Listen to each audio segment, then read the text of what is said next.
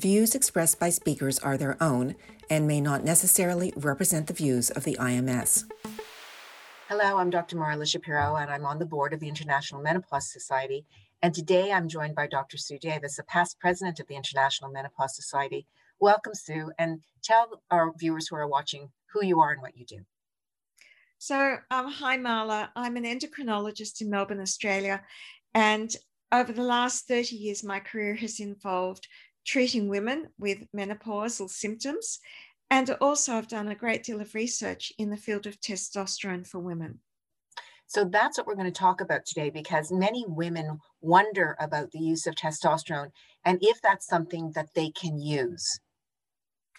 So we often talk about testosterone because it's an important hormone produced by both the ovaries and the adrenal glands in women, and levels do decline with age.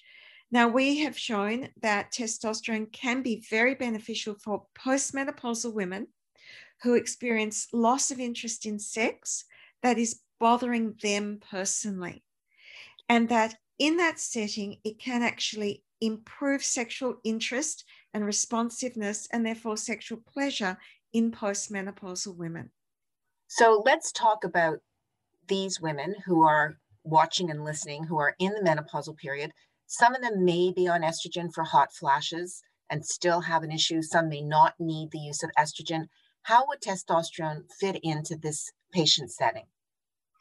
So, testosterone is usually prescribed for postmenopausal women, as I said, with loss of interest in sex, who have been spoken to their doctor, and it's quite clear that there isn't another cause. Like it's not that they're on an antidepressant or having a relationship issue, etc., or other health issues or medications. And in that setting, it can be used either with estrogen or estrogen and progestin, which many women take, or it can be used alone without estrogen or progestin in postmenopausal women. So, if I'm a patient and I'm a woman who's experiencing this, um, should I go and have something compounded in the pharmacy? Because many pharmacies will make a prescription that's supposedly just for me because of my particular testosterone needs.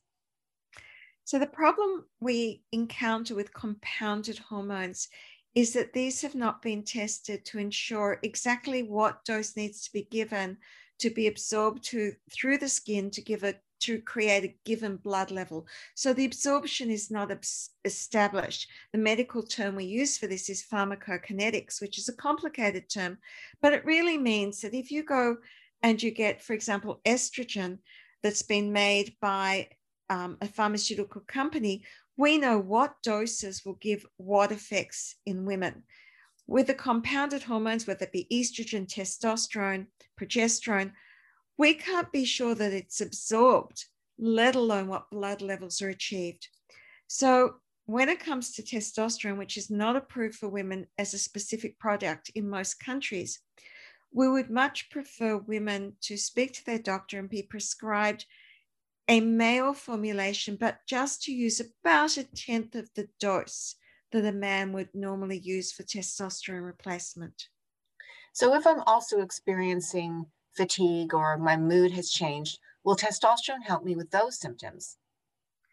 Well, it's often suggested that testosterone can be used for low mood, fatigue, depression, foggy brain. But in fact, there is no evidence to support a benefit of testosterone for these symptoms. And these are likely to be due to other causes, um, particularly sleep deprivation. And even women on hormone therapy often experience ongoing disturbed or unrefreshing sleep. So I wouldn't want to mislead women into their thinking that testosterone is the sort of tonic for these symptoms. And what type of side effects might I expect being on this medication? So, if I was to prescribe testosterone for you or any other woman, um, if you it, it's self-administered because it's usually administered as a patch or a gel, oh, usually as a gel or a cream through the skin. If you apply too much, you will get the side effects that you can see. So the first thing might be oily skin, pimples, and noticing some subtle increases in hair growth that would indicate you are using too much for you. And although we can monitor the testosterone levels with a blood test, the most important um, way of monitoring adverse effects is actually cosmetic appearances. So anything that looks like virilization or masculinization is too much testosterone. So it's a case of some is good, but more may not be better. So because we're applying yes. a cream or a gel, we need to be cautious and follow the advice that we're being given. Indeed. And in fact, the studies of testosterone in women have shown that there, that there is a Goldilocks effect, that a little doesn't work, but equally a lot doesn't work in women. And there is a female dose that is just the right dose, like Goldilocks story right. for women. It really is a Goldilocks effect. And one last question before I let you go. If I'm doing well and I'm feeling better, um, must I stop this at some point or can I continue it? Testosterone can be used for women as long as they feel that they are continuing to receive the benefit. So if you were using it and you felt that it was good for you, you had no side effects, you had regular monitoring by your doctor, both with blood tests and clinically, then you can use it as long as you feel you are benefiting from it. We do know that not every woman will benefit, and it is a trial of therapy. So if you were to find after six months you felt absolutely no difference with using it, it would be recommended that you cease at that point. Well, thank you so much for talking to us about this topic. It's a great topic of concern and interest for women. Thank you, Marla.